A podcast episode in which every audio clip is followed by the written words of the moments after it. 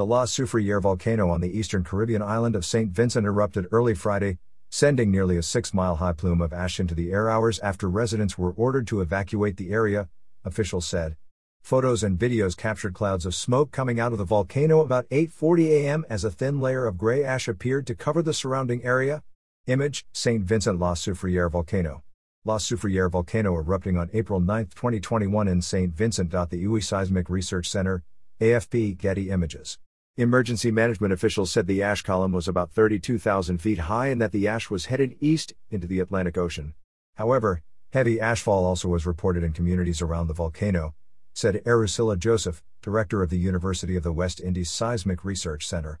More explosions could occur, she said, adding that it was impossible to predict whether any potential upcoming explosions would be bigger or smaller than the first one.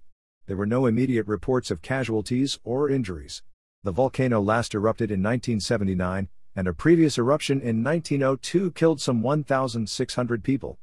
La Soufriere, standing at 3,864 feet above sea level, also erupted in 1718, 1812, and 1814, according to the Seismic Research Center,